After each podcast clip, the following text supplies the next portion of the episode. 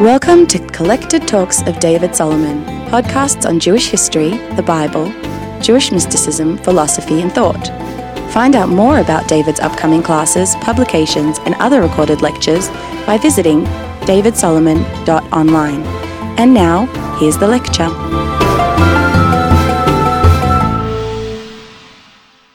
This afternoon we're going on a uh, turbocharged hydrofoil, uh, and I'm going to be talking about a lot of women. Uh, I'll write them on the board, and we've got notes uh, to indicate more or less what I think I'm going to speak about. If you recall, last week uh, one of the things I focused on was uh, four women from the 20th century. I talked about Bertha Pappenheim, I talked about Henrietta Szold, I talked about Golda Meir, and I talked about Hannah Arendt. And for, the, for me, those four represented, uh, for whatever reason, four very, very uh, influential uh, women in Jewish history of the 20th century. But I did say that as soon as you were to go to a level beyond that, uh, you would open the floodgates. And uh, even just trying to be really, really strict in looking at women that made major contributions to history, either general history or Jewish history in the 20th century, uh, I couldn't.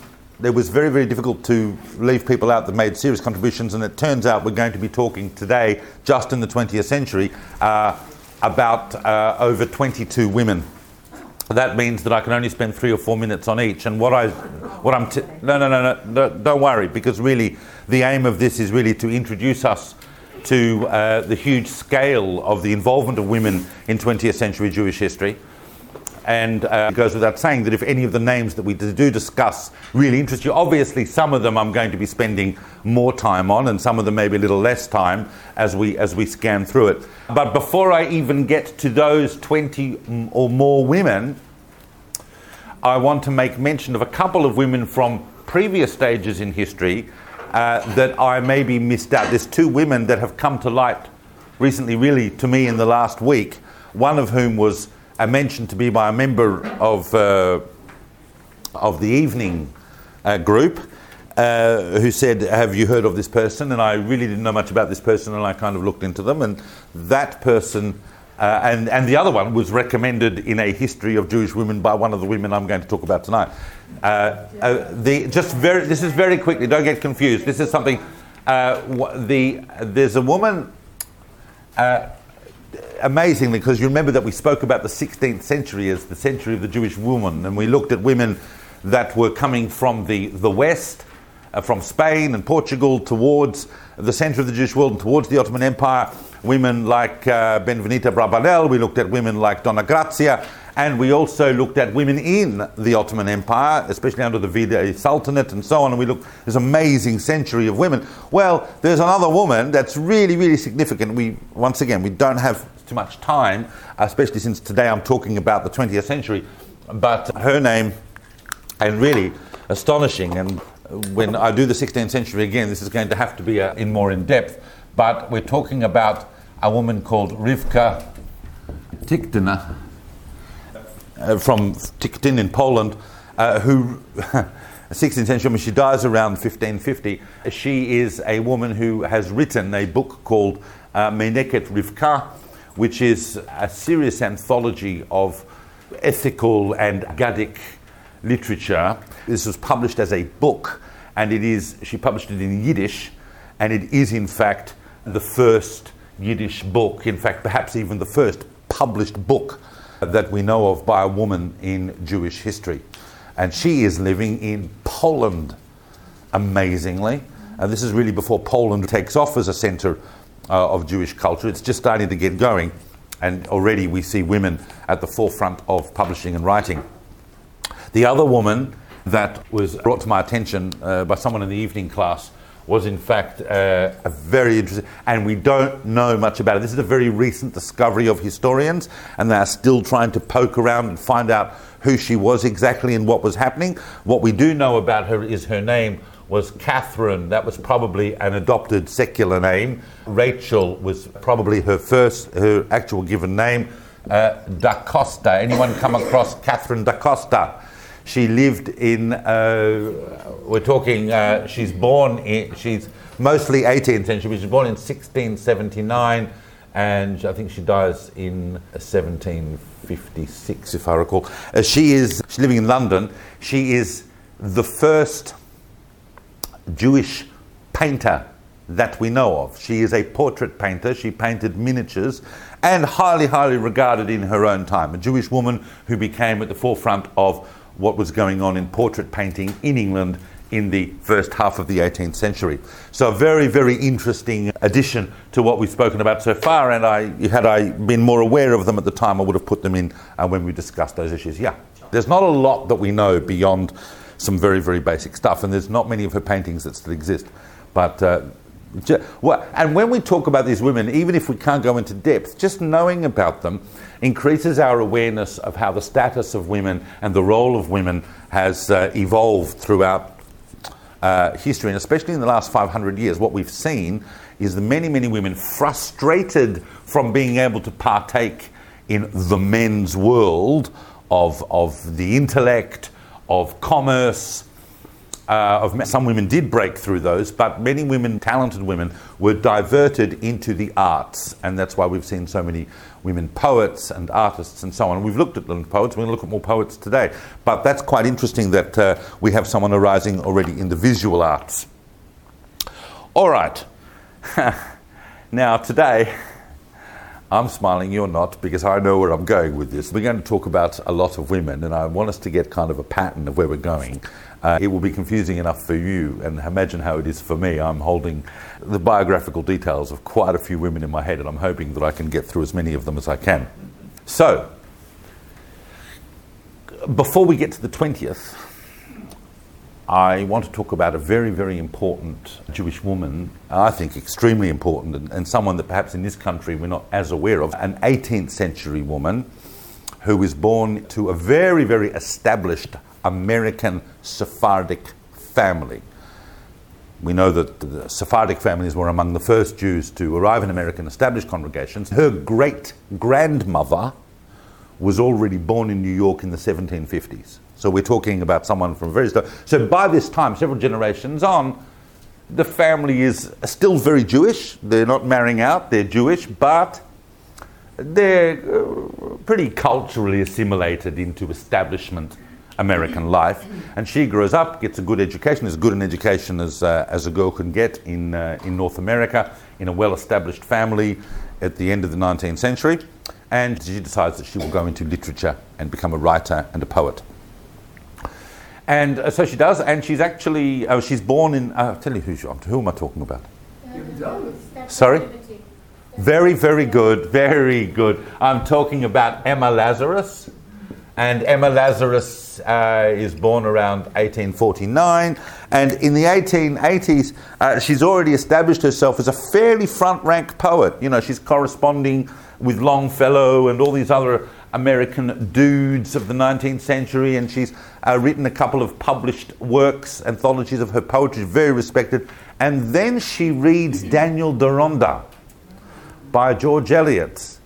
And she is inspired towards an empathy in relation to Russian Jews who are seeking to flee Tsarist Russia and refugees and flocking to America. And she goes down to the docks and starts working with these refugees. I mean, it doesn't, doesn't just talk about it intellectually, she actually gets deeply involved in that. And starts reassessing and re realizing her Jewish roots and her Jewish identity. Very, very important to her and even is among the first, I mean, years before Herzl, is amongst the first to call for a Jewish homeland and using her influence and her literary voice to talk about this. And then she writes a poem about refugees and about coming to America called The New Colossus. And The New Colossus, which was really written in honor of this amazing statue that the that the American government had acquired from France and had planted, uh, you know, at the, at the entrance to the harbour uh, in New York. And they took her poem, uh, The New Colossus, which includes the line, you know, give me your huddled masses that yearn to breathe free, took that and put it as the plaque on the Statue of Liberty. That is Emma Lazarus. She died quite young, 1887, 1888, I believe, but uh, very, very significant front rank poet, and her words are memorialized today. And that is a Jewish woman. And not just a Jewish woman, a Jewish woman whose entire creative output became completely influenced by her notions of her Jewish identity and her empathy for other Jewish people who were fleeing from, from worse situations. So, an amazing woman, I think, just someone that we should mention. We're going to talk about a lot of poets, but she is uh, right in the front rank of the women uh, I want to talk about today. There's one woman that some of you may know is really where I wanted to start the 20th century, although she's really at the end of the 19th, but her influence is in the 20th. And I, in, in kind of uh, thinking about this talk, I'm just really just amazed this particular person, but the women that all the women we're going to talk about today are remarkable. But I'm amazed that we just don't know more and we're not more aware and we don't actually digest who these women are and just how they influence Jewish history. This is a woman that was born in Germany. Her name, as we now know it, and I'm just very interested to see if anyone uh, is familiar. This is a seriously influential Jewish woman, and I hope by the, by the end of this talk, so by the time I've gone through all the other women after this woman, you will come back and you will realize just how important this woman's contribution is. Her name is Nahida Ruth Remy Lazarus. Anyone familiar?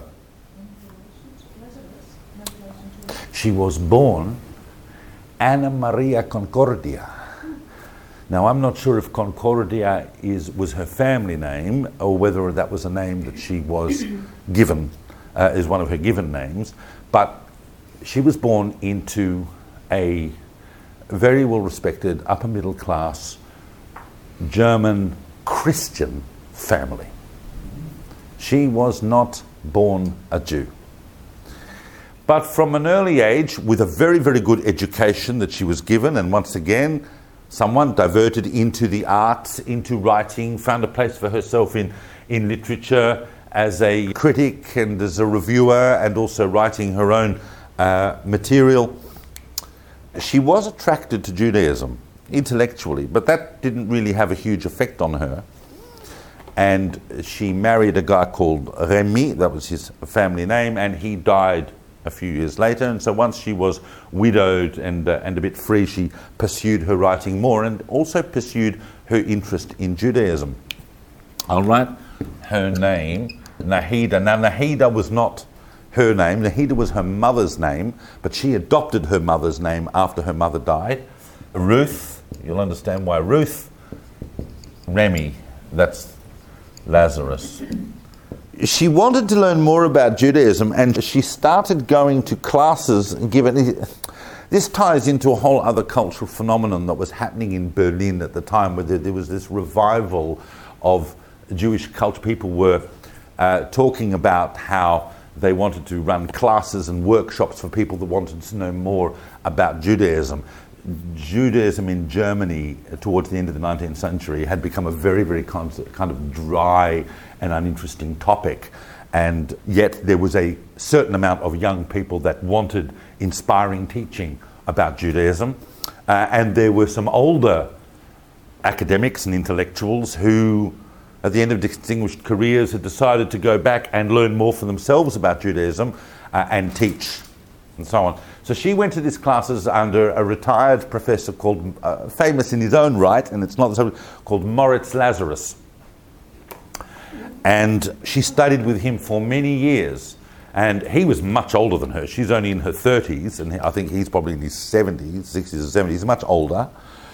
But nevertheless, a bond developed between them as teacher and pupil. She learned a tremendous amount from him, became a huge admirer of his, edited some of his works, and a, obviously a bond developed between them, a bond that grew into, into love, and eventually they married. However, before they married, and she converted to Judaism. She converted to Judaism with Lazarus's guidance. Now, before she converted, before she married Lazarus uh, in the mid 1890s, she wrote a book called The Jewish Woman. She was still a Christian. She wrote a book called The Jewish Woman, which expressed her whole philosophy and admiration for the idealized concept of the Jewish woman. Her argument was, and this is a huge contribution to a debate that's going to go on till today and beyond, about the role of Jewish women, uh, the spiritual and cultural and religious role of Jewish women in Jewish society. She argued that gender is something that really itself is an ingrained facet of human society. This is not about equality because men and women are fundamentally different. I'm not saying this is an argument everyone's going to buy, but that's it. Men are men and women are women. But just like any other facet of human life, gender, just like anything else, the whole purpose of Judaism is to elevate that human concept. So you don't reject gender in your pursuit of equality, you elevate the concept of gender so that men have things that men do to make them holy, and women have things that women do. And then she writes very, very beautifully about it. I mean, it's not even Jewish yet, about what the concept of a Jewish woman is. So I had a look at the Jewish woman, which is an amazing text. In, in the course of the book, there are many chapters devoted, kind of like something like, I wish I'd known this before I even began uh, this series. It's an unbelievable overview of women in Jewish history. And all of the obscure, amazing women that we have spoken about in this series, she talks about. In fact, she's the one that actually highlighted to me Rivka Tikhonova, who I wasn't even fully aware of. All of the women that we've spoken about, including Esperanza Malchi, she talks about. She talks about Sarah Copia Sulam. She talks about Sarah, the wife of Shabtai Tzvi. and amazingly, I, just, I, I, wanted to share this. This is not going to, I, I wanted to share this. This is an amazing story that she tells because she talks about some correspondence of the 19th century uh, poet Heine some of you will be familiar with Heinrich Heine. He converted to Christianity, a famous Jewish poet. and Heine writes somewhere in correspondence to someone, he's writing about his ideal of the Jewish mother. He's talking about a Jewish mother that he knows.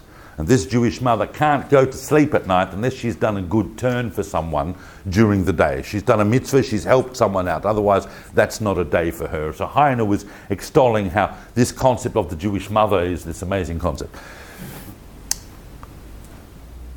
Remy Lazarus points out that, in fact, the mother that Heine was talking about is the mother of Giacomo Meyerbeer. Who is familiar with Giacomo Meyerbeer? Mm-hmm. Yeah? Giacomo, who was Giacomo Meyerbeer? Who was Meyerbeer? In the first part of the 19th century, huge opera composer, right? And unique because in that entire society, he not only was Jewish, he stayed Jewish.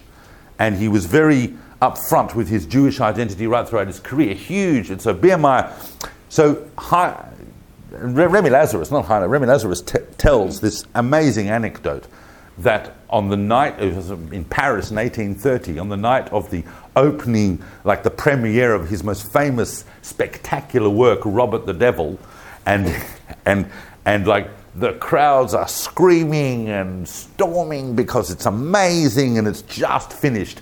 And you know, everybody's standing up to rapturous applause. At that moment, someone rushes up to Meyerbeer with a letter, and it's a letter from his mother. And he rips it open, right? And he opens it up, and in that letter, she says, May the Lord bless you and keep you. May he cause his face to shine upon you and grant you peace. Love your mother. Right? So she, of course, talks about how this is kind of like, you know, this combination of spiritual connection at the same time as drawing these immense wells of nachas and all the rest of it.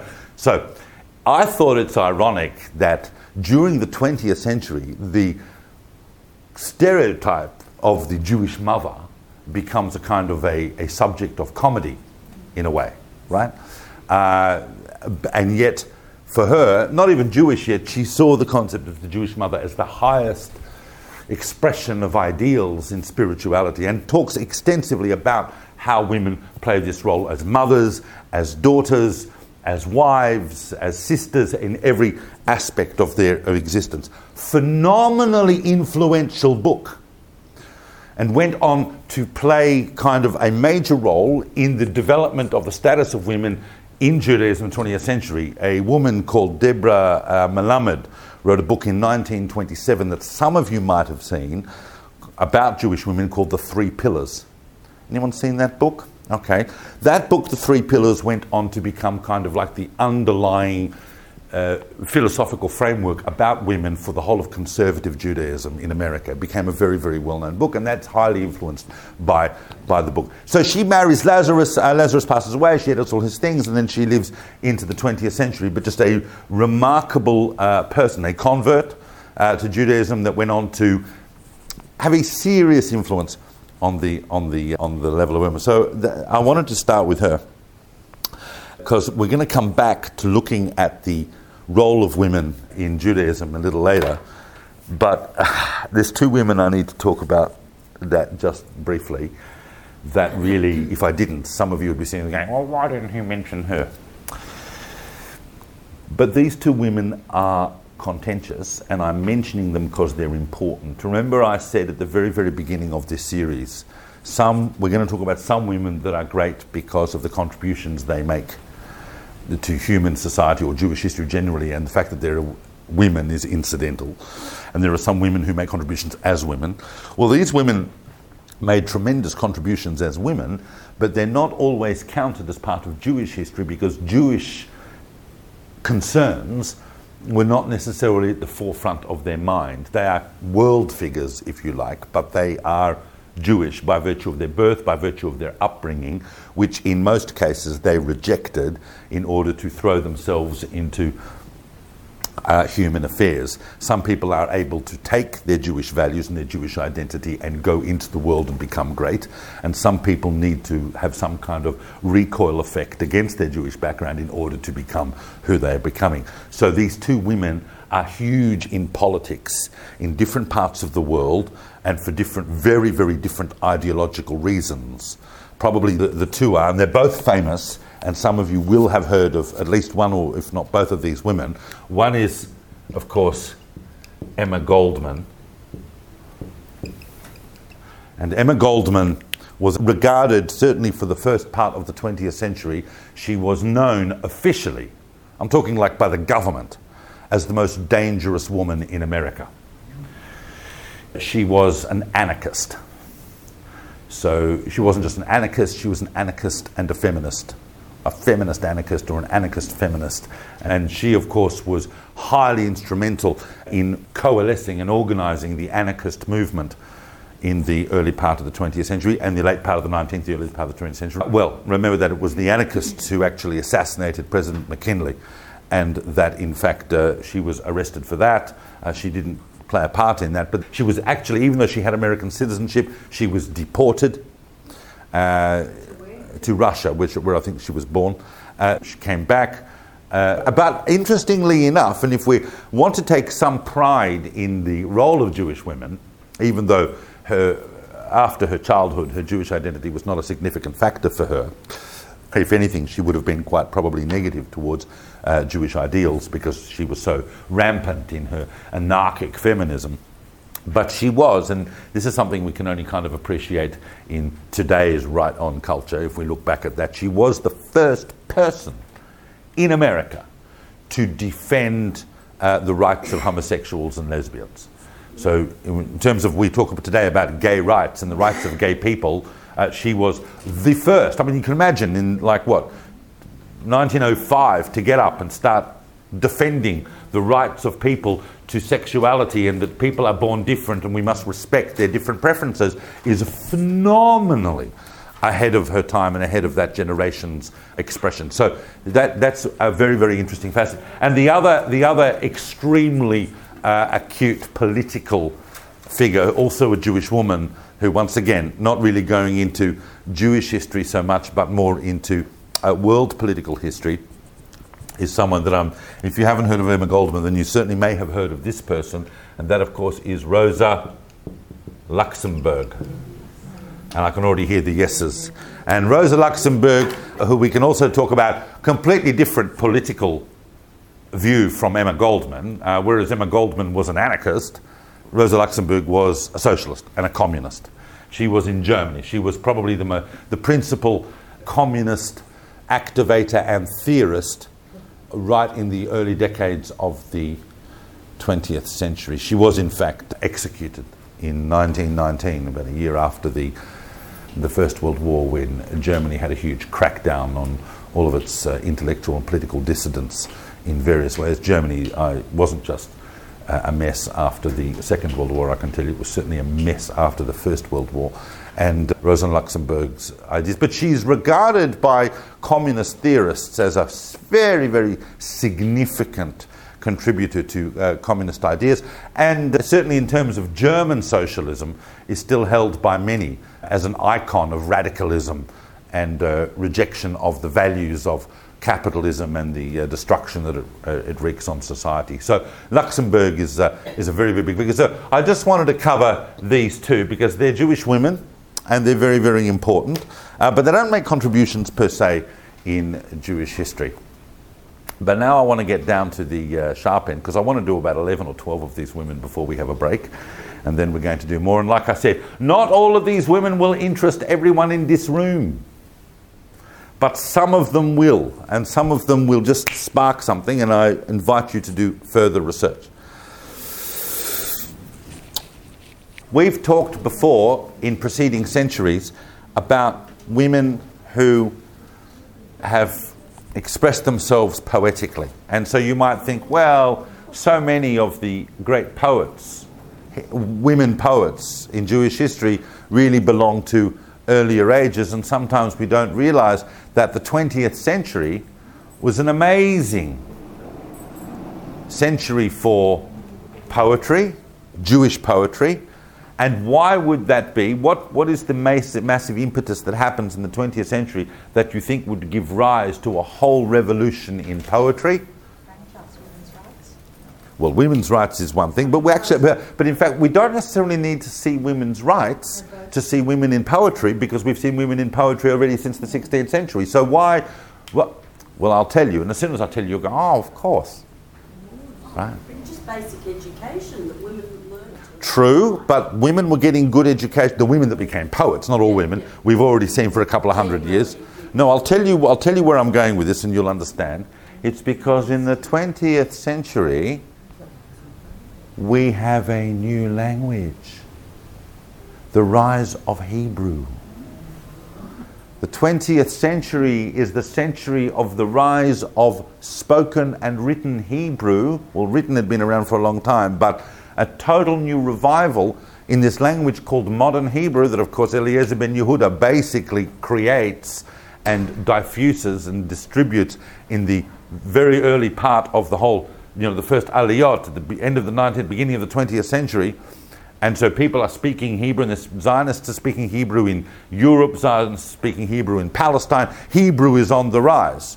By the time the state's created in 1948, we have a living, breathing, used language that is the language of the population, and we have kids born then that have never spoken any other language. And how do you think that happened within 40 years, if not by miracle? Hebrew rise. So, with the rise of Hebrew, there is the rise of a whole body, massive body of literature to accompany the revival of Hebrew in the 20th century. And that doesn't just mean uh, translations, and that, that the, the, the translations of all the major classics of Western and Eastern literature into Hebrew is a huge enterprise that's still going. But within Hebrew itself, generic to Hebrew, we see the rise in the 20th century of modern Hebrew poetry and the modern Hebrew novel and so on. These are major, major topics. And within this, women are playing a significant part, and I need obviously to talk about a few of the most significant Hebrew poets, women Hebrew poets, because they are at the absolute front row of the rise of Hebrew poetry. Some of them will be familiar to you, and when, as I say, you're sitting around those dinner tables and the subject of uh, Hebrew poetry of the 20th century and women writers in Hebrew poetry comes up, there are two or three names that if you don't know them, you're going to look uh, embarrassed. So these are the names that you would need to know. If we were to pick one, I can guarantee you that if I did a straw poll right here of those of you who are familiar with any of the famous, famous Hebrew poets of the 20th century that are women, there would be one that would come out, and that one would be. Oh, thank God someone said it. Thank God someone said it. Very, very good. Very good. Right? That, of course, would be Rachel. Uh, and Rachel, uh, she wasn't just born as Rachel. Now, the reason, the reason you know Rachel, the reason Rachel is known is because Rachel's poetry, I studied Rachel's poetry for year 12 for my Hebrew matric, right? That is, and in Israel, it's Rachel's poetry is compulsory on the curriculum, and it's it, and so it is. Anyone who sits an exam at any level of Hebrew literature will inevitably be given to study a poem of Rachel. Rachel was, of course, Rachel uh, Bluwstein, and she was born in Europe, born in, in, in Russia, but her she came, she developed, I mean, she was born around 1890, uh, and she developed a kind of a, a Zionist yearning as a young girl. And already by the time she's 19, she travels with her sister. They're supposed to be going on a sightseeing tour of Italy but uh, they arrive in Palestine and they don't leave Palestine. Once she gets to Israel, she just falls in love with the place. She's always wanted to be in Israel. She's always, or Palestine, she's always wanted to be part of that yearning of the Jewish people for their homeland, etc., etc. Russian Jews seem to have caught that bug particularly bad at the end of the 19th, early 20th century. So she's, so it's about 1909 and she rocks up and she's living in Rehovot. And uh, she's been dabbling in poetry and now she decides not only write poetry, but she's meeting some of the major figures of the Zionist movement, some of its intellectuals, some of its creatives.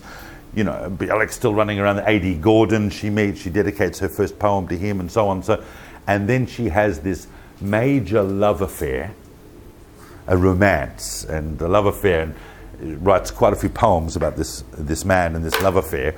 Although it didn't last, it was a very sad thing for her because it didn't last. His name was Zalman Rubashov and anyone know who Zalman Rubashov is?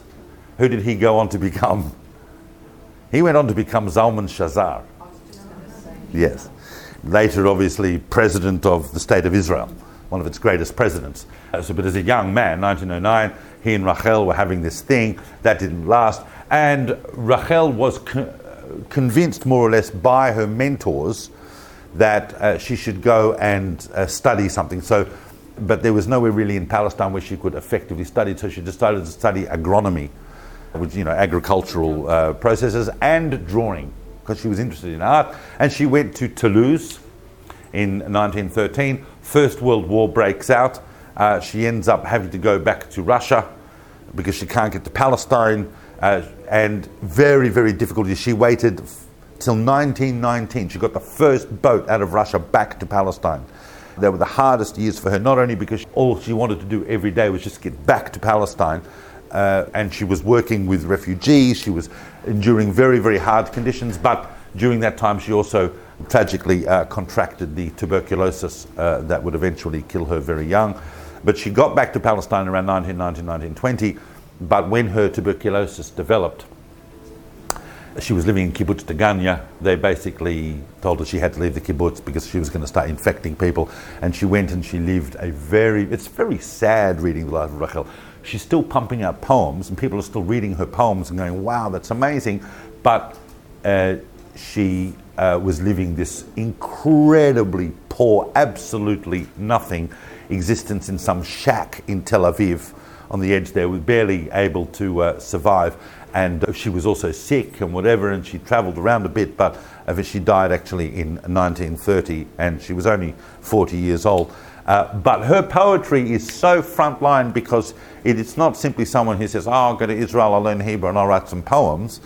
She was at the forefront of the sim- what they call the symbolist movement in the development of Israeli poetry, which was reflecting different intellectual trends in poetry that was happening in Europe and so on, getting back to very, very elemental descriptions in words, uh, movement away from flowery language towards much more pure form of, of poetic symbolism. This is she, she, intellectually as well as artistically, she's right at the forefront of, uh, of, of the world poetry at the time and is one of the major contributors to the revival of Hebrew poetry. I can't speak much more about Rachel, but well, we could go into the type of poetry she's writing, which I will come back to Rachel in a moment because someone else later is going to take her poetry and put it to music. So, um, the next person we would probably talk about, uh, we can't talk for two minutes because otherwise you go below the surface in this person and it's quite deep, but uh, Leah Goldberg. Leah Goldberg. So, Leah Goldberg, she makes Aliyah also around 1925, I think, is when she comes. She's born in 1911. And, and, Leah Goldberg, from a very early age, is an absolute ilui. She's an absolutely brilliant. And in fact, she gets a. No, no, no, no. 1935, she makes Aliyah because she, she gets a PhD in Berlin first. You got to understand, these people, these girls were born in Russia, right? Where they're learning Hebrew. Where they're learning Hebrew. When Rachel gets to, I'm going to give you a mussar. When Rachel comes to Israel, she doesn't know any Hebrew. There were, you could do classes in Russia. You do classes in Russia, but as people were finding two things. One is that the classes were very sporadic. And secondly, because, and certainly after the Bolshevik Revolution, they were almost impossible. And also because the Hebrew that was being spoken there was not necessarily relating to the Hebrew that was being developed in Palestine at the time. It's the same language, but first of all, the pronunciation was different. And so. But Rachel learns her Hebrew from hanging around helping in the kindergarten. So she learns from children. This is someone who goes on to become the greatest Israeli poet. She learns from children. And similarly, Leah Goldberg, how does she? She teaches herself. She teaches herself. And then she goes, well, I mean, when we talk about, oh, Hebrew is a bit difficult, da, da, da, these women are driven and they want to have an involvement in this incredible new. Uh, I think some of us, all of us perhaps, because of who we are and where we are living and when we are living, we sometimes forget that there was entire sections of the Jewish world at the end of the 19th, the beginning of the 20th century, that thought it was nothing short of amazing that people were going now to live in Palestine, to rebuild the land of Israel, to revive the Hebrew language. This kind of amazement in the whole story of the 20th century in Jewish history is kind of a bit lost on us now. The state of Israel is nearly 70 years old, it's a given fact. We defended ourselves against our enemies, we're a reality in the world, everyone else can go and shove it as far as we're concerned. Since 1967, we've had Jerusalem, whatever. Hebrew is a given language now in Israel. These are astonishing facts.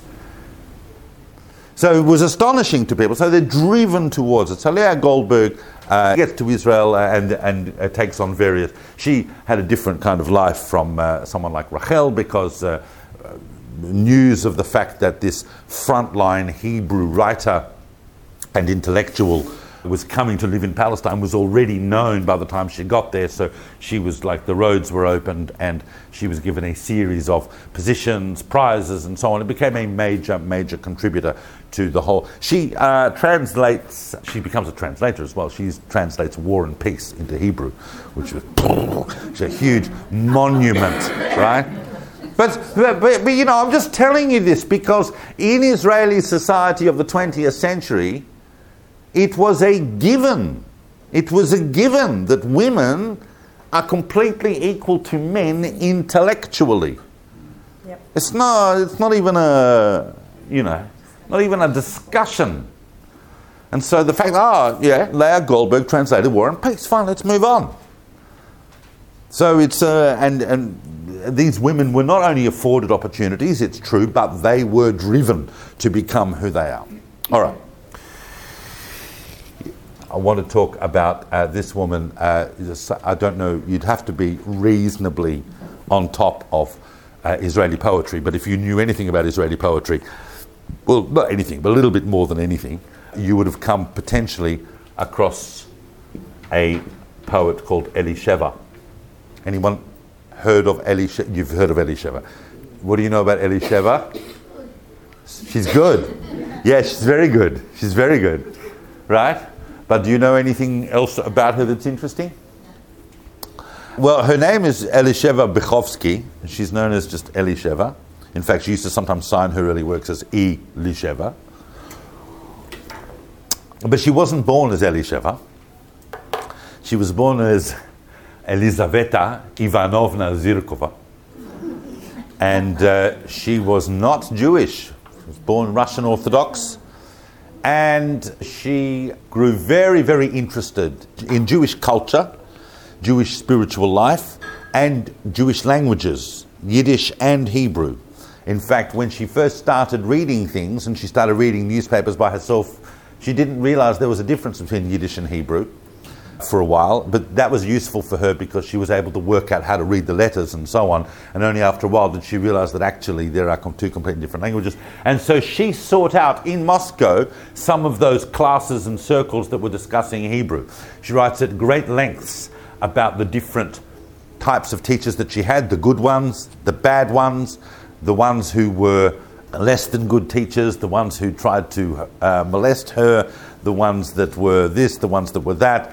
It was a very, very strange society, Moscow, at the time. One of her teachers, she thought this guy was really, really good, but he got sacked because he was uh, going around Moscow in a summer overcoat and no galoshes when it was raining, and that was regarded as scandalous. So he was uh, sacked. And then, uh, you know, other things. Anyway, she eventually marries one of the guys hanging around these circles, they're called Shimon Bechovsky. And in the 1920s, they eventually emigrate to Palestine. Yes, Shimon Bechovsky was Jewish, Jewish, but they had to get married in a civil wedding. They got married in Russia in a civil marriage because they, a Jew couldn't marry a non-Jew in, a, in any sort of marriage. So they got, and they came to Palestine and they were integrated. Now, the thing is, it's very, very difficult when you read and she's writing poetry. She's pumping out Hebrew poetry. By now, she is a seriously regarded and respected Hebrew poet, and she's pumping out poetry. But the problem is, is, and it's very difficult to read her biography. Those of you who want to go into uh, Elisheva Bechovsky's biography, because after Shimon died, and it's a bit of a disgraceful episode, really. Uh, after he died, she was basically neglected by uh, the society that she had tried to become a part of. And she also lived out her last years in tremendous poverty as well. And in fact, at some points, she was even working in a laundry to try. I mean, this is someone who, years before, had been heralded as uh, this great poet. And I don't exactly know why that. She never converted to Judaism. This is not like Nahida Ruth. She never converted to Judaism, but she was what you might call a convert to Zionism. She was deeply passionate about the Jewish people and about their homeland and about the Hebrew language. And she is buried uh, near Rachel. There was a whole discussion when she died about where she could be buried because she wasn't actually Jewish. And then there was some interventions at the high level. And they buried her at uh, the cemetery at Kvutzat Kinneret, which overlooks the, the Sea of Galilee, where Rachel is buried and a number of other major poets are buried. So you can go there, and on her tombstone is just written uh, Elisheva. And there today, and her poetry is at a different, a completely different type of poetry from the poetry of Rachel and Leah Goldberg. They, those poets were mirroring some of the major intellectual movements in literature at the time, whereas Elisheva was totally off on her own uh, trip. And uh, actually, her poetry uh, attracted quite a lot of criticism from more snobby kind of literary critics and so on because it was too, they regarded it as too basic and too unreflective and whatever. But uh, certain recent reassessments of Elisheva's poetry has shown us that there's phenomenal depth there and a passion and, and a loneliness and a yearning that, that no other poet can capture. So if you get a chance to look at Elisheva's poetry, either in translation but even, even better in Hebrew, those of you who can do that, you will see what I mean. There's something kind of unique about Elisheva's poetry that you don't see anywhere else. All right. Those would be the three major poets of the Hebrew poets. Now, I know that some of you might be saying, oh, I can't believe we spent all that time just on Hebrew poetry. What an uninteresting topic. But these women are seriously at the forefront. They're not just also rans. These are the founders of Hebrew poetry of the 20th century. I'm going to add one more, although she's not technically a poet, although she has written her own poetry. She wrote her own poetry. But that, of course, is the amazing, and I think she's amazing, and some of you might share that, Naomi Shemer. Uh, Naomi Shemer, who passed away, I think, in the early 21st century. Naomi, why is Naomi Shemer famous? Naomi Shemer fam- is famous because she penned the song Yerushalayim Shel Zahav, Jerusalem of Gold. Naomi Shemer, some of her other songs, she quite often took the poems of Rachel, no one refers to Rachel as Rachel Blusen, by the way. Everybody refers to her as just Rachel. That's how she's known, Rachel. She took some of Rachel's poetry and set them to music. But Yerushalayim Shel Zahav, which was written uh, and, and performed for the first time, by the way, a month before the Six Day War, and after they captured the Kotel, is she wrote another verse and it's, it's kind of like become the second anthem of Israel. Yeah, Yerushalayim Shel Zahav. It's probably, the most well-known song, Jewish song of the 20th century. I'm going to make, and there's a, if you look at the words of Yerushalayim Shel Zahav, and you know Jewish history, and you know Jewish literature, there are so many incredible cryptic references in there to various facets of Jewish history. It's really quite an astonishing text. And I'm just going to mention one of them because it relates to something we talked about weeks and weeks ago in this series. The whole concept of Yerushalayim Shel Zahav. What does Yerushalayim Shel Zahav mean? Jerusalem of gold. If you recall, if you recall, when they were very, very poor, Rabbi Akiva said to his wife Rachel, when they were talking about how they had to give the straw of their own mattress to a poor couple that were having a baby, they had nothing else to sleep on, he said, One day I will buy you a Jerusalem of gold to put in your hair. Remember, did anyone remember? I talked about that. And he eventually bought her, when he became very successful and very wealthy, he bought her a diadem which was like in the shape of Jerusalem, a Jerusalem of gold. And that is a direct reference by Naomi Shemer uh, to, in Yerushalayim Shel Zahav. So uh, I kind of wanted to bring that because it kind of ties uh, in, in those features. Uh, so Naomi Shemer, very, very famous Israeli songwriter and lyricist and singer and someone that is worthy of a mention. I just want to uh, make sure, okay.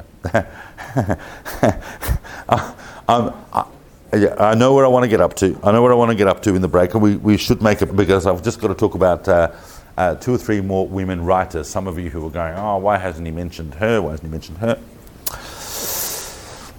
This person I need to mention because I, I, don't know whether it's here or the evening class. Someone was um, amazed that I didn't mention this person last week, but I think that they probably belong more in this week. Uh, and that is Gertrude Stein. Look, Gertrude Stein, Stein is a complex figure. I don't need to tell you that.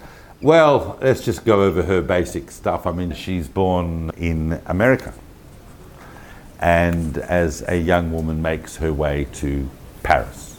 And really, she's very uh, much more identified with the whole scene that was going on in Paris in the first few decades of the 20th century.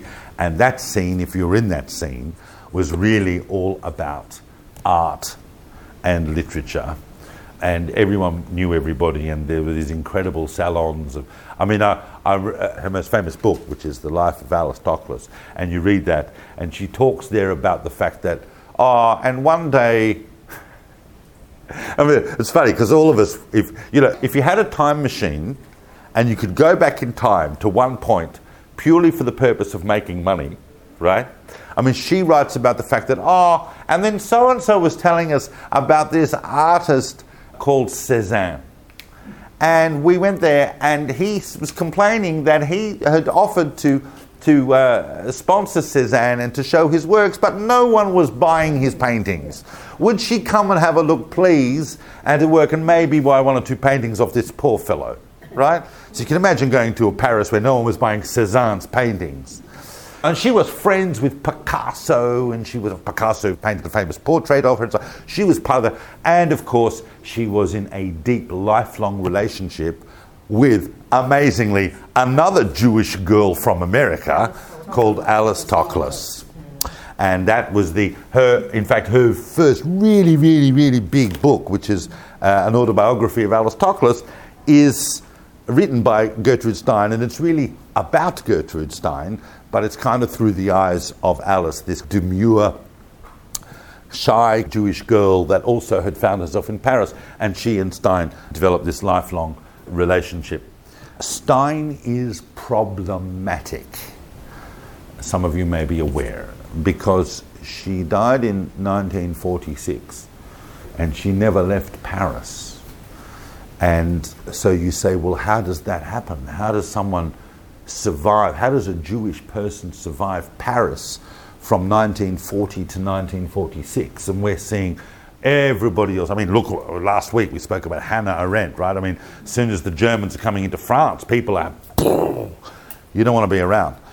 And yet Stein remained in her apartment with her art collection intact, with her everything, with Alice, right throughout the war years. And that has got a lot to do with the fact that she was highly connected with and, in many ways, defensive of the whole Vichy regime. There are many, many. Uh, look, it's very.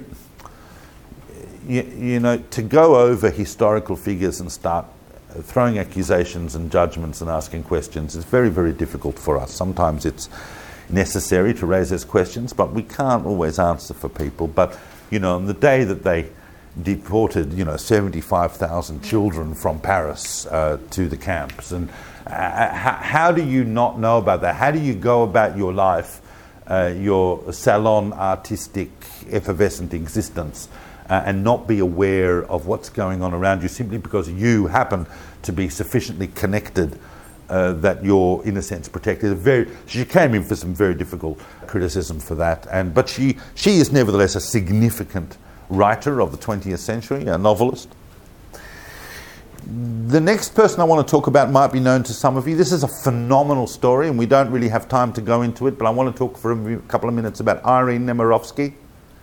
Oh, good. Good, good, good. Because I think that she's amazing, and in fact, she's kind of like the a kind of a counterbalance to Gertrude Stein, although not really. I mean, uh, Irene Nemirovsky, who is a Jewish woman who herself found herself, you know, living much of her life in Paris and decided to write and became this incredible writer. She's compared to some of the greatest writers in France by people that now know her work. She was incredible, but of course, and wrote a couple of novels and whatever, and she was writing poetry, novels, and then the Nazis came and they, so she tried to run from Paris, but the family was arrested, and she and her husband and her, their two daughters were arrested by the Gestapo. And in fact, already in 1939, she had, they had converted to uh, Christianity. That was seen by some people as perhaps a safeguard against what was going to happen. It didn't help. And she, the family was captured, and one of the gendarmes that had captured her said to the two girls, right? Because the two girls, uh, when mummy and daddy were arrested, the two girls said, What's happening with us, right? Can we go home and get some things? And they were only little girls. I'm talking like, I think they were like six and nine or something. And one of the gendarmes said to the two daughters of Irene, right? Go home, get some things, and then run and they did. And they escaped the war, they escaped the fate of their parents. Irene died in Auschwitz within a few days of arriving, as we understand it. And the girls, in their haste, going back to the house to get a few possessions, grabbed their mother's writings, the manuscripts, and they put them in a case and they took them with them the war finishes, the girls go and live in different places, America, so on. And the girl who had the writings for years, kept them in a drawer, and could not look at them because it was too painful to look. She thought they contained basically her mother's diary and her thoughts and her last words and whatever. And it's only in the 1990s that, that someone actually looked at this, a publisher looked at them and realized that what was actually in there were two novels, amazing, phenomenal novels about the 20th century and about what had been happening uh, with Jews in France and so on. And of course, one of those novels was published as uh, Suite Francais, and that uh, became an extraordinarily um, regarded novel. And all sorts of prizes were awarded to Irene Nemirovsky, but not until 2004, 2005. Then they made a film and so on. So this is a this is a remarkable story about a remarkable woman that, had the war not come along, would have been actually right at the forefront of French literary life. Really quite astonishing. And then, of course, the last one, and I'll just finish on this and then we'll have a break. Uh, I'm not going to say too much about this person, but of course, if we're talking about Jewish female writers of the 20th century, then we would have to mention Anne Frank. And the story of Anne Frank, as one of the most famous Jewish uh, females of the, of the 20th century, if not perhaps the most famous, really, in some ways, and perhaps she should have been in last week's talk but I'm putting her in this category of uh, amazing uh, women writers of the 20th century, not through necessarily trying or designing to be a great writer. I mean, Anne was only uh, 15 or 16 when she died uh, in the Holocaust, but her work has uh, her work will survive uh, time beyond just about any other writer of the 20th century because her experiences as a child in Amsterdam with the occupation of the Nazis and is uh, a story that is universal in the spiritual fight against uh, tyranny and oppression. And Anne Frank doesn't need much more for me to say about it, and I'm sure all you're all familiar with it. But those three are a unique group of writers, interestingly, all writing around the same time and affected by the war and reacting to the war in different ways. So let's take a break. When we come back, it'll be a little less heavy. We've still got a lot of amazing women to talk about, and we're going to go back a bit in time and then forward. I'm asking everybody to come back and sit down for two more minutes. I'm, I'm very, very sorry. If I don't speak about this person for two minutes, we won't be able to do after the break. And, I, and some of you are actually going, I can't believe you didn't mention this person. I promise you will only take two minutes. Everybody just wants the bathroom and a cup of tea. I'm aware of that. But give me two minutes, right? Because if we're talking about writers, this is I'm holding 25 women in my head. You have to understand that. If we're talking about if we're talking about writers and poets, and really let's talk about poets because I knew as I'm telling you this, there's a poet I knew I hadn't discussed, and please give me two minutes because this is so important, right? And of course, Hannah Szenes. And the amazing thing about Hannah Szenes is that she is really. Uh, not only an, a very interesting poet, but she is, of course, S Z E N E S. It's a Hungarian surname, Jewish surname. Uh, she is, of course, probably the most uh, famous, one of the most famous martyrs in Israeli or Jewish military history of the 20th century. She was, in fact, a poet since childhood, and she loved Hebrew. Her family came from Hungary. She was born in 1921.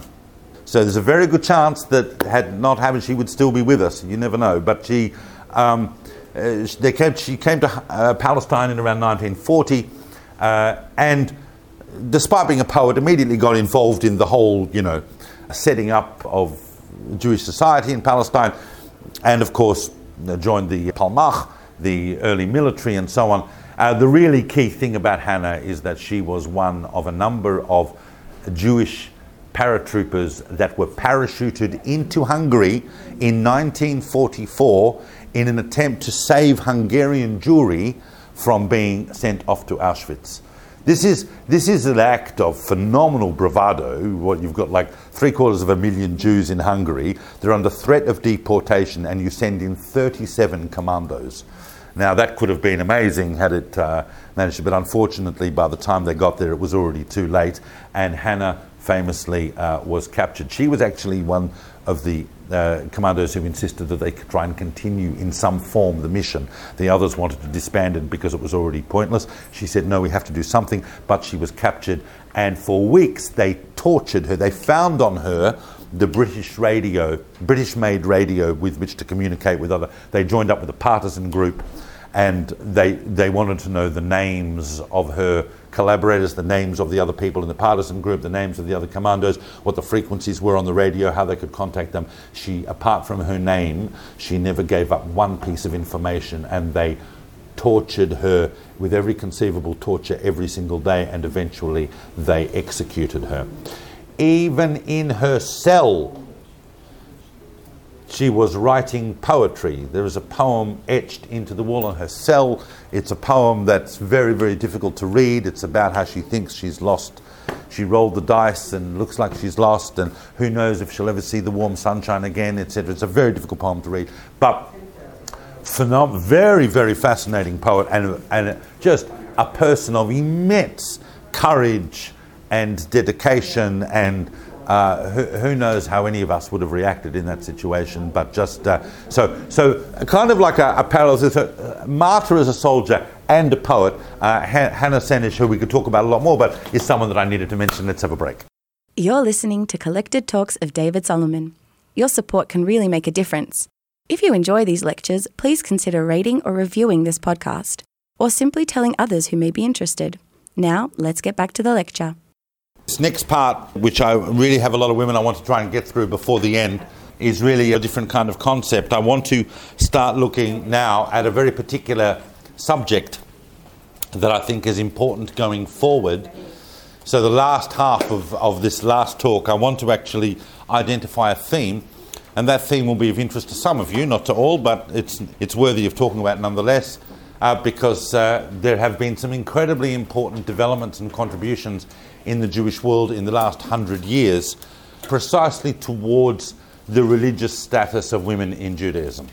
I think that those of you who've sat with me through all these seven talks will know that the ultra conservative orthodox perspective on the role of women in Jewish religious affairs is uh, completely out of place with the major tenets of Judaism and uh, as it has unfolded historically, and is at variance with what we have seen at different times. Every facet of history has shown that women can rise to the highest levels, uh, not just intellectually or creatively, but in fact in terms of their input into uh, the religious and the spiritual dimensions of Jewish life.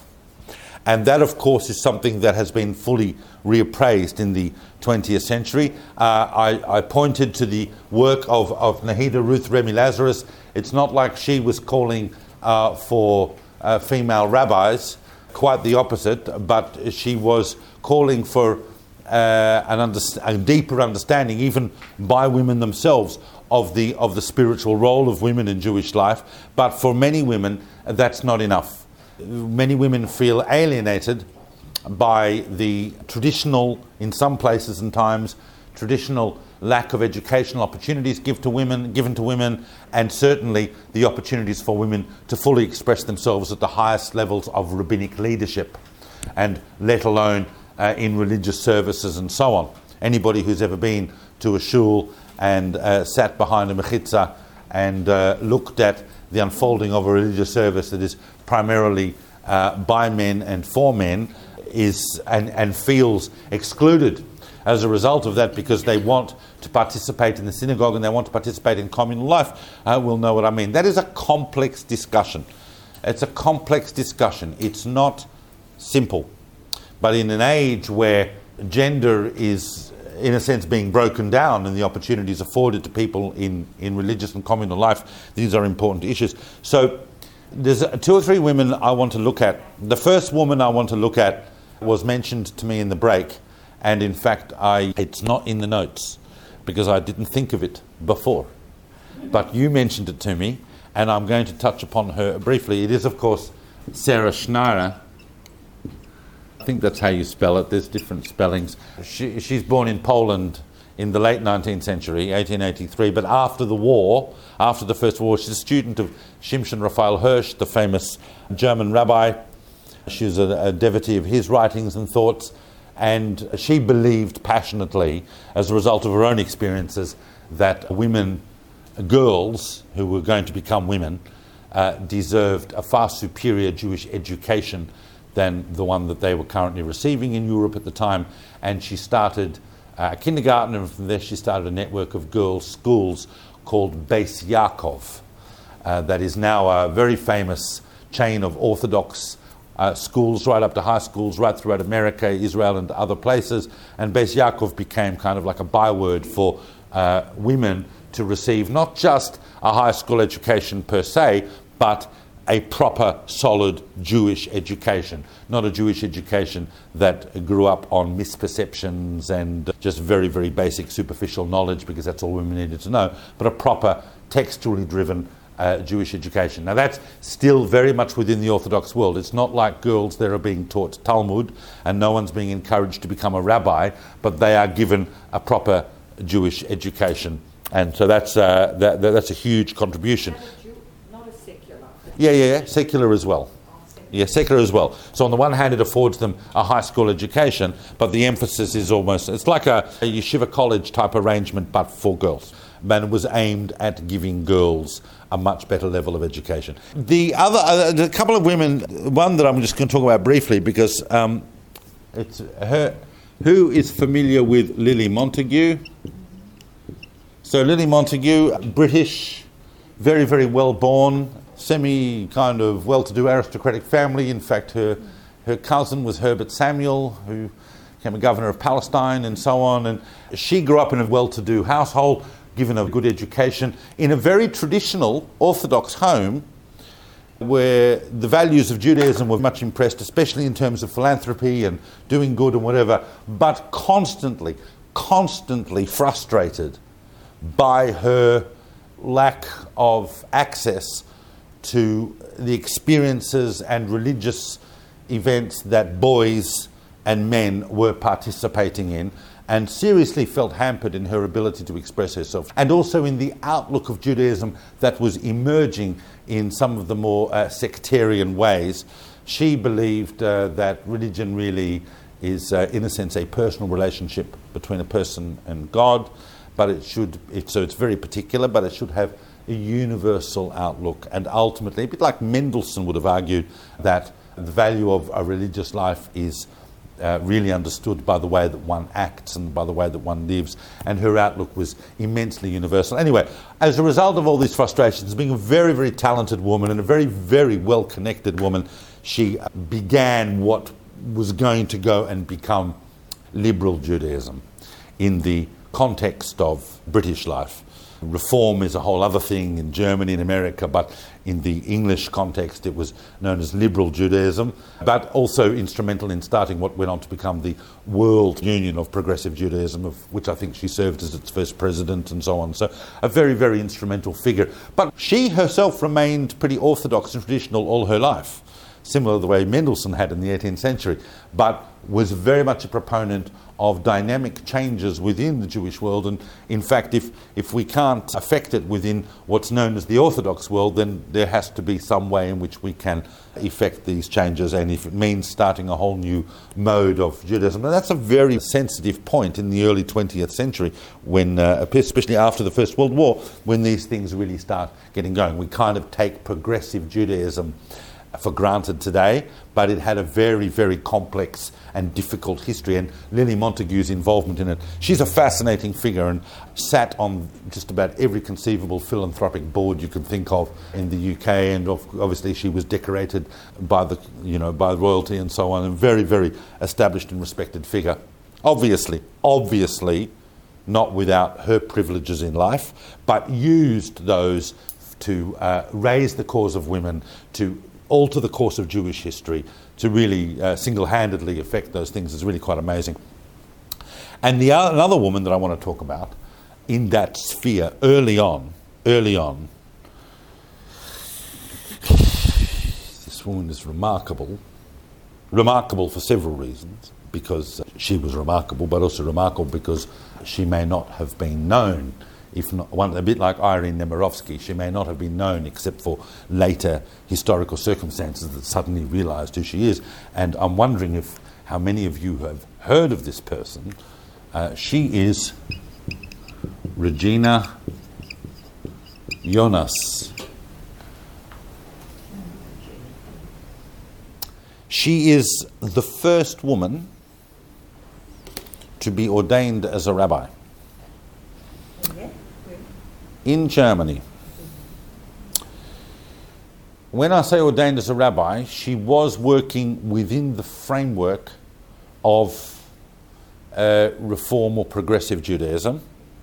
We're not yet at Orthodox rabbi, women rabbis being ordained at this point, but uh, she uh, was a brilliant student and she was enrolled, they allowed her to enroll in the rabbinic academies in Berlin at the time, in the 30s.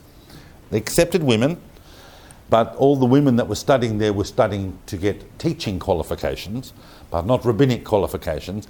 But she persuaded them to allow her to be enrolled in the rabbinic program, and she went right through the rabbinic program. And when she got to the end of the rabbinic program, including having written a thesis which was required for rabbinic uh, appointment, she wrote her thesis on the subject of Can a woman become a rabbi?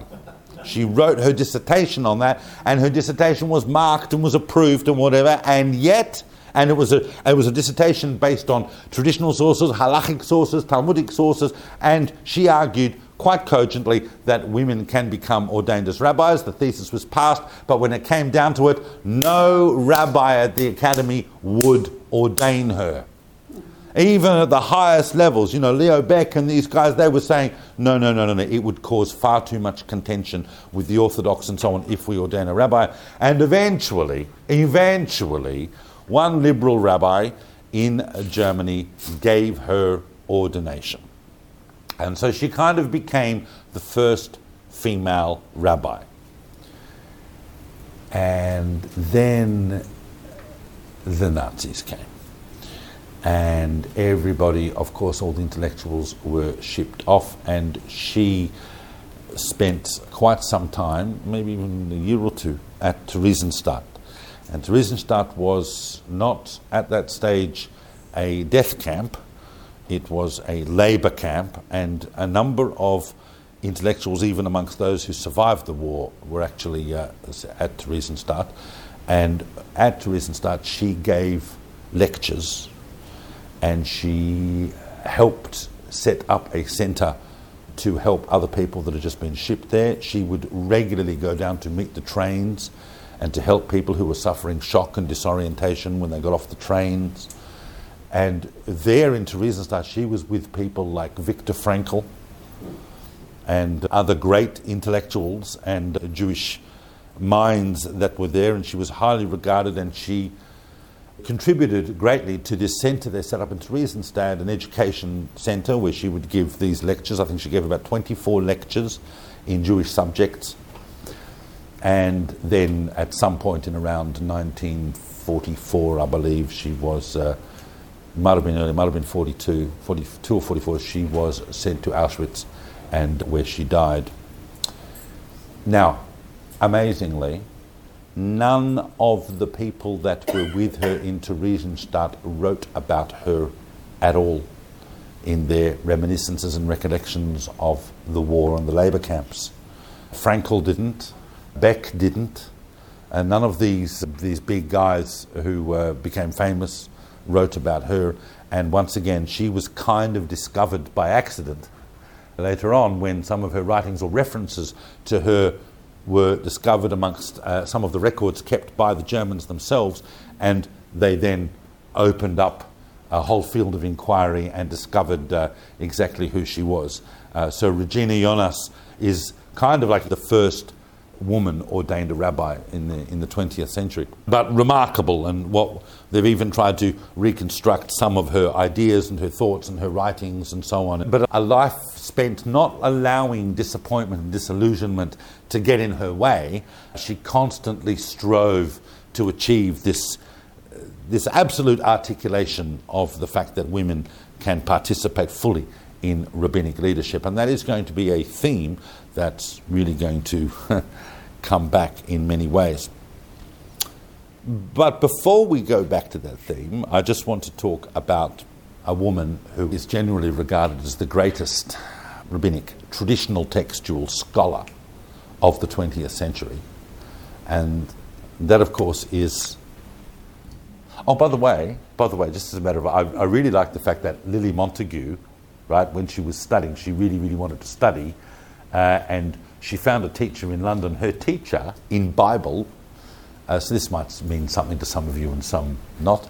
Her teacher was Rabbi Simon Singer, who is the guy who translated the Singer's Prayer Book. He was her teacher. I'm thinking, wow, that's pretty cool, right? I've always been a big fan of the Singer's Siddur and the translation. Anyway, but the biggest scholar probably of the 20th century in women's scholarship in Torah, orthodox understanding of traditional texts, is without a doubt Nechama Leibovitz. Nechama Leibovitz was a phenomenon. It's no question. She is the only woman. This is both an amazing, uh, amazingly great thing, but also amazingly appalling thing. But she's the only woman that has managed to achieve a level of uh, respect and non contempt from the male rabbinic Orthodox world. She is regarded uh, universally as a Torah scholar.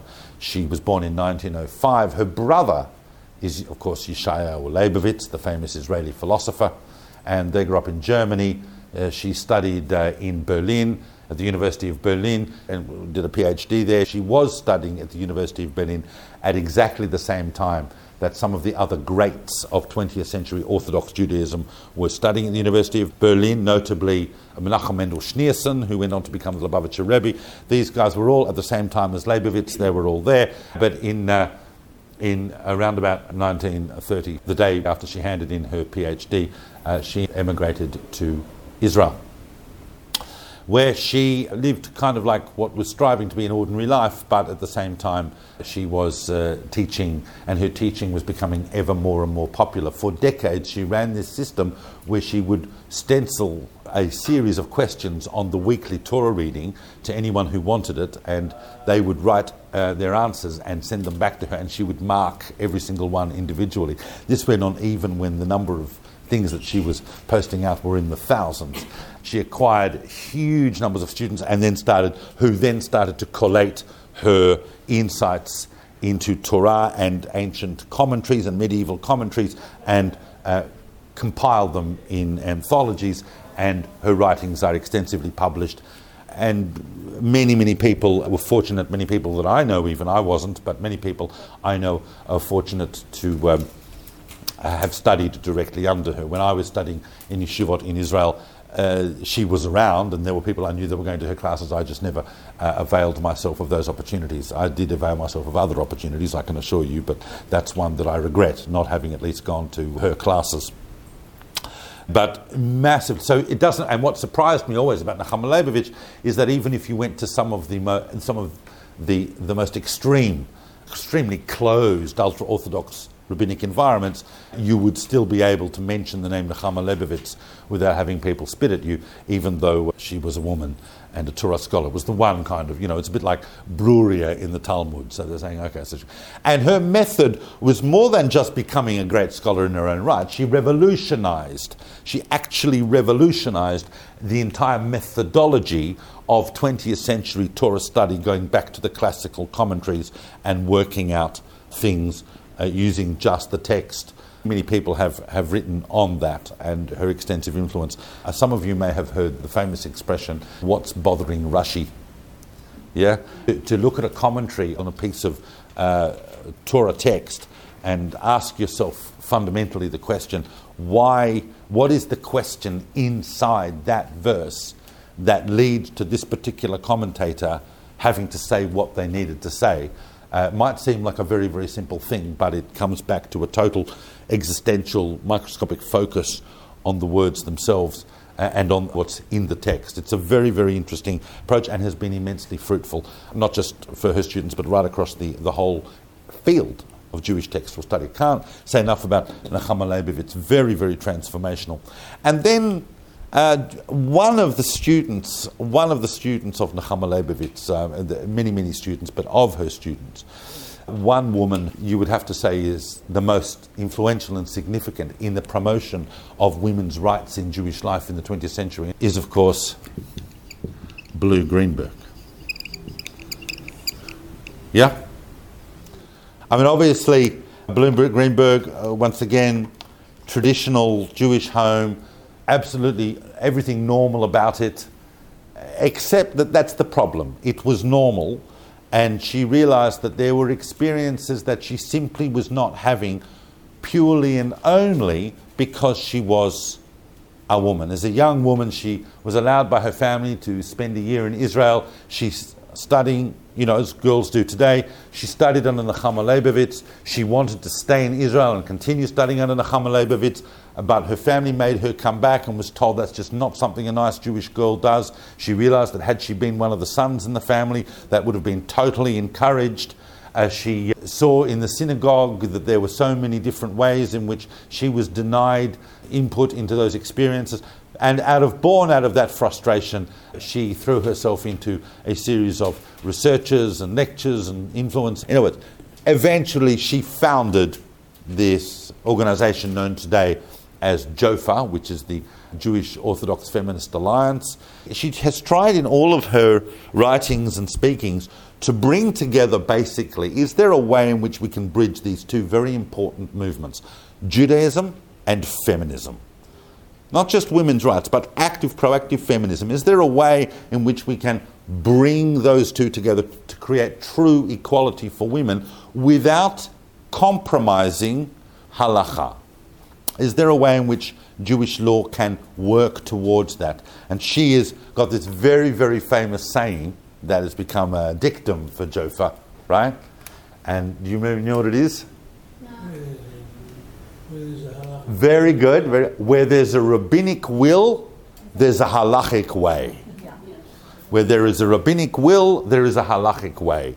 And much of her writing and thought has been to ground some of the major discussions that are taking place in the Jewish world day by day, even as we speak. Things are changing in front of us. When you read the writings of people like Blu Greenberg, right, who is not coming from, it's like, fair enough, Regina Jonas, that they can put her in the progressive basket. Lily Montagu also, Nahida Ruth Remy Lazarus, different kind of thing going on. But once you get to the point where you're reading uh, things like Blu Greenberg, you're realizing that she's right and you're realizing that she represents the future, and it's only a question of when. All right. I want to talk now about three very special women. I really wanted to get here before the end of this series. Three very special women I want to talk about who really belong in a group. I'm just going to spend a couple of minutes on this because I think it's amazing and very significant. Is that in the 20th century, in the 21st century, we have had three Jewish women in space. And of course, the first Jewish female astronaut, who was in fact the first Jewish American of either gender, was of course Judith Resnik. And Judith Resnik, very, very interesting, oh, brilliant. And uh, she went on to work for NASA and uh, went in space and then came back and her second spaceship was tragically killed on board the Challenger that blew up in 1986 those of us who recall. And it was a very tragic end to a very amazing career. Uh, and she was, you know, she was young. The thing is, um, the one, one, interesting thing about Resnik's legacy, and of course many uh, tributes have been paid to her and so on, but there is a crater on the moon named Resnik after her. And so whereas we looked at an asteroid named after Rachel Varnhagen, there is a crater named after Judith Resnik. I'm not sure if any other Jewish women have a crater named after them. The second, of course, is Ellen Baker, and Ellen Baker is actually interesting not only because she went into space, Jewish girl went into space, uh, but also because her mother would almost crack this list. Her mother is Claire Shulman, and Claire Shulman was the first woman, let alone Jewish woman, the first woman uh, to become the president, which is kind of like the equivalent of mayor of a major New York City borough. So she was the president of Queens for many years, like a huge figure in uh, New York City politics. Went on to become the mayor of Queens. Basically, the, what the, the position is called president, the president of the whole of the city council of Queens. And Queens itself, if it was a city by itself, would be a city of several million people. Mm-hmm. Her daughter, Ellen, went on to become an astronaut and went into space. And the third one, I think, is Marsha Ivins. These two are obviously still alive. And just worth mentioning because space itself uh, is interesting, and that's also kind of a future direction of humanity going into space. And right from the get go, we've had Jewish women in space. We didn't have to wait around for decades. Say, oh, when's a Jewish woman going into space? They were right there from the start. And Judith Resnik was, in fact, the second Jew to go into space. The first was a Russian cosmonaut. Of you know, uh, every second Russian cosmonaut is going to be Jewish, whatever. But certainly the first Jewish woman to go into space. Now, at the end of the 20th century, one of those big things, did a huge survey on who they regarded as the 20 most powerful and influential business people from the 20th century. And on that list was only one woman. And that woman happened to be a Jewish woman. And it was, of course, Estee Lauder. Now, Estee Lauder her original name, she was born in, she was born in Queens, and we just spoke about Queens, so she was born in New York. Her original name wasn't Estee, it was. Esther. No, it was Josephine. however, however, right, she was only called Josephine at the last minute, and her parents were going to call her Esty after her father's aunt, right? And so even though she, they gave her the name Josephine, when she was growing up, she had the nickname Esty. And when she was old enough, well, older, and I was already after she'd started her whole Emporium range, uh, she and known as Estee, Estee Lauder, actually, she changed the name to Lauder, and she changed her first name from Esty to Estee with a little French thing to make it look whatever. So Estee. Now she married. She married. Uh, Joe Lauder. And she was helping out in the family business. I think her father had, I think it was a hardware store or something like that. And then she was started helping out an uncle who was into making different types of cosmetic creams and so on. And eventually uh, she took over that business from him, but really, really amazingly, kind of single handedly developed. There's, there's one cream in the early days that she called it her super rich for everything cream. And uh, she took that round and everywhere in New York and then eventually got it into some of the big, you know, Saks on Fifth Avenue and some of the big department stores in New York and eventually Harrods in London and eventually built it up. The most amazing turnaround of a product for her was this. Well, I find this interesting. This is going into the kind of history of cosmetics in the 20th century. It's not really my thing. But what I did find interesting was the fact that with Estee Lauder is that one of her early products was this realization that, women were wearing perfume and they were taking like one drop and putting it like behind each ear, you know, like that, and they go out on perfume. And she thought, oh, what if instead of selling them something they just use a couple of drops at the time, right? If I sell a product that they use as a bath water, then they'll be using a whole bottle of it at a time, right? And she sold a perfume that could be put into the bath so that you have your bath and your perfume at once and you come out fully fragranted, as though this was a 20th century idea. You think that the Romans never thought of this, right? But for her, for the 20th century, this was a chiddush, this was an innovation, and sales just went through the roof. This was already in the in the 30s and 40s. By the time you get to the 70s, she's already, uh, in the 80s, she's already Estee Lauder, and her uh, company today is worth literally billions of dollars. I think their turnover last year was something like 11 or 12 billion dollars. It's one of the largest cosmetic companies in the world. All started single handedly by Estee. Well, now run, well, it took, taken over by Leonard Lauder, and then his son, William Lauder, is now the CEO, I believe her other son, Ronald Lauder, who I right. had the privilege to meet, he. Uh, He's a philanthropist, but also very, very involved in the Jewish world, very involved in Jewish politics. For, he was Reagan's ambassador to Austria, and then he the schools in Poland? He has schools not only in Poland. He has a, fa- a, very big school in Vienna as well. I've taught at that school in Vienna and so on. So, sorry. And Hungary, right across Europe. So there's a Lauder foundation. But that's all. That I mean, yes, he's impressive, but really, it's hers. Yeah, it all comes from the immense fortune and influence that uh, of, of Estee Lauder, a remarkable woman, and shows once again. You know, we're talking about poetry, we're talking about going to space, talking about this, talking about that, but in the world of commerce, also huge. Uh, things that are done. I've got two or three minutes remaining, and I just want to very, very briefly talk about something that I put on the end of last week's notes, but I didn't get to speak about it. And then I realised that really this brings us all the way back and can put it um, just at the end. And I realise I've left myself with less than five minutes, but uh, I just want to discuss the 21st century in the light of the theme that I was talking about earlier about this uh, idea of uh, rabbinic ordination, something that really was at the forefront of the quest of people like Regina Jonas and others. Blu Greenberg has also spoken about this.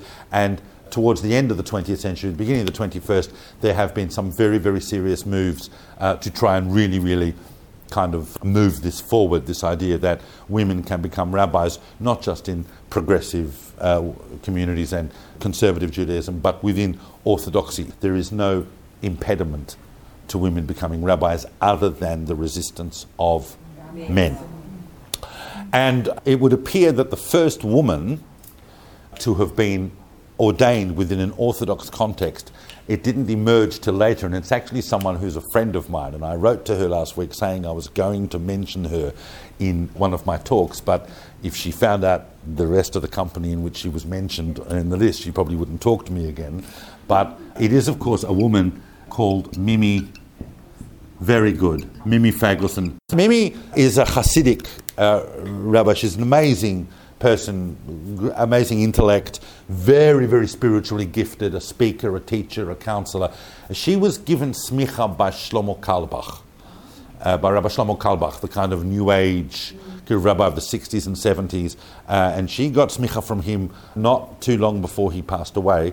I think in the late 80s, um, she got smicha from Shlomo Carlebach, but it wasn't a fact that was revealed. She revealed it in an interview in, uh, in the year 2000, and uh, since then, people have looked at her as being the first Orthodox female rabbi, but she wasn't outed as such for quite a while, and also um, didn't become as celebrated as the next one, which didn't happen until 2006.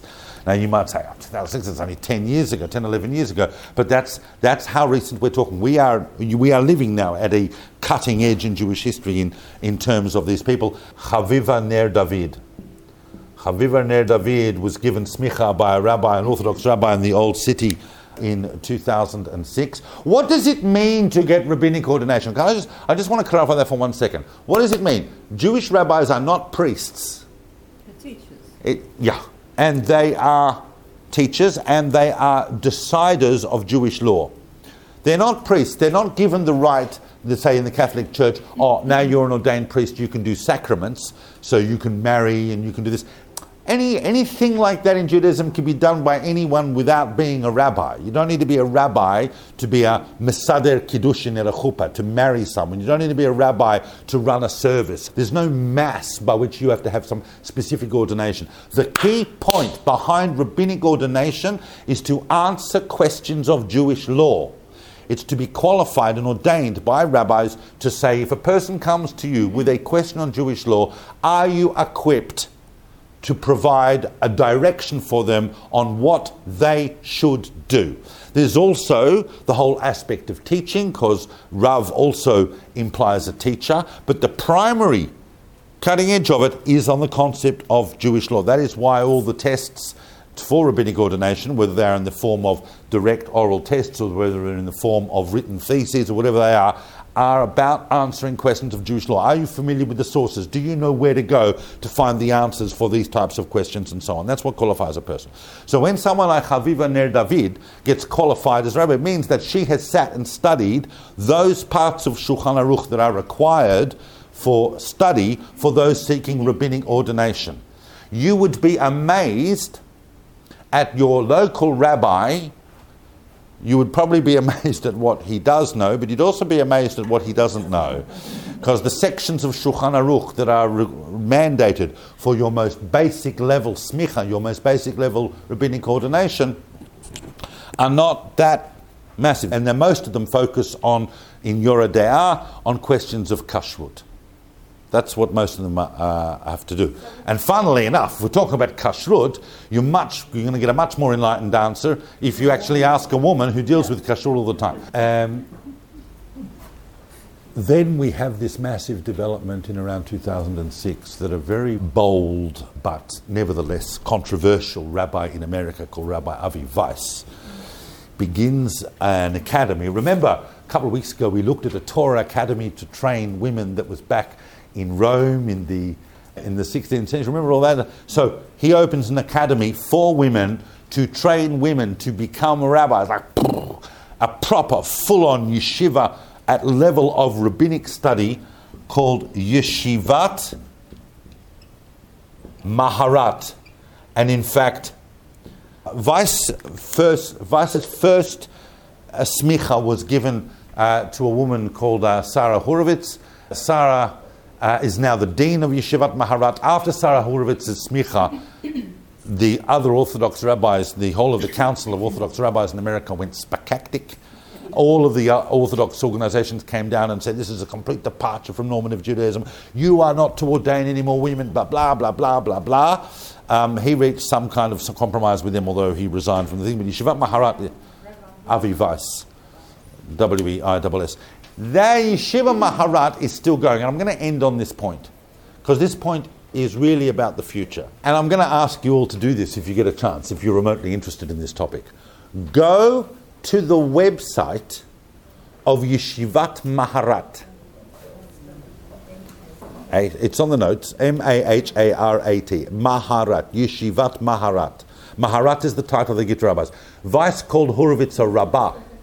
After the controversy that ensued from that, all the subsequent ordinees are called Maharat, uh, but Hurwitz retains the rabbah title. She's the dean of Yeshivat Maharat. Go to the website of Yeshivat Maharat. Have a look at their candidates for ordination, the ones that have received ordination, and even the ones that are in the years coming up. They've got the class of 2017, the class of 2018, the class of 2019. But go to the class of 2014, go to the class of 2015, go to the class of 2012. Have a look at the biographical notes of the women that are getting smicha.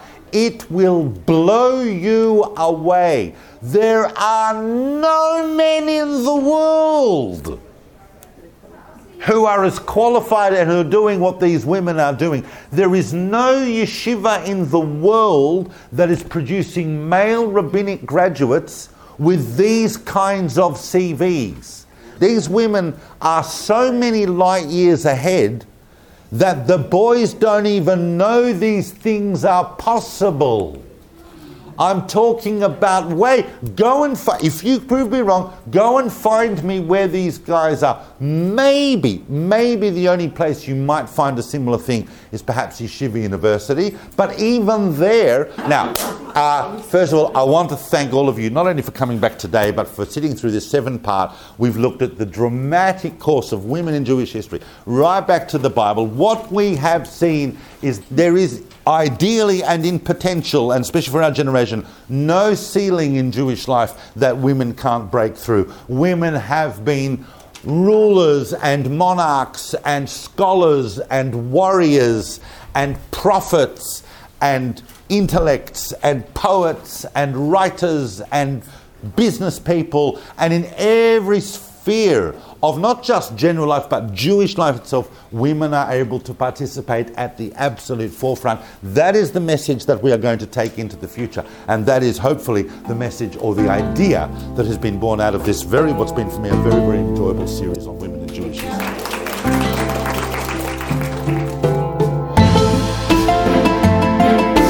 Thank you for listening. We hope you enjoyed the talk. For episode notes and transcripts, or to learn more about David's next classes and projects, visit davidsolomon.online. You can also find David on Instagram or Facebook. Thank you. We hope to see you again soon.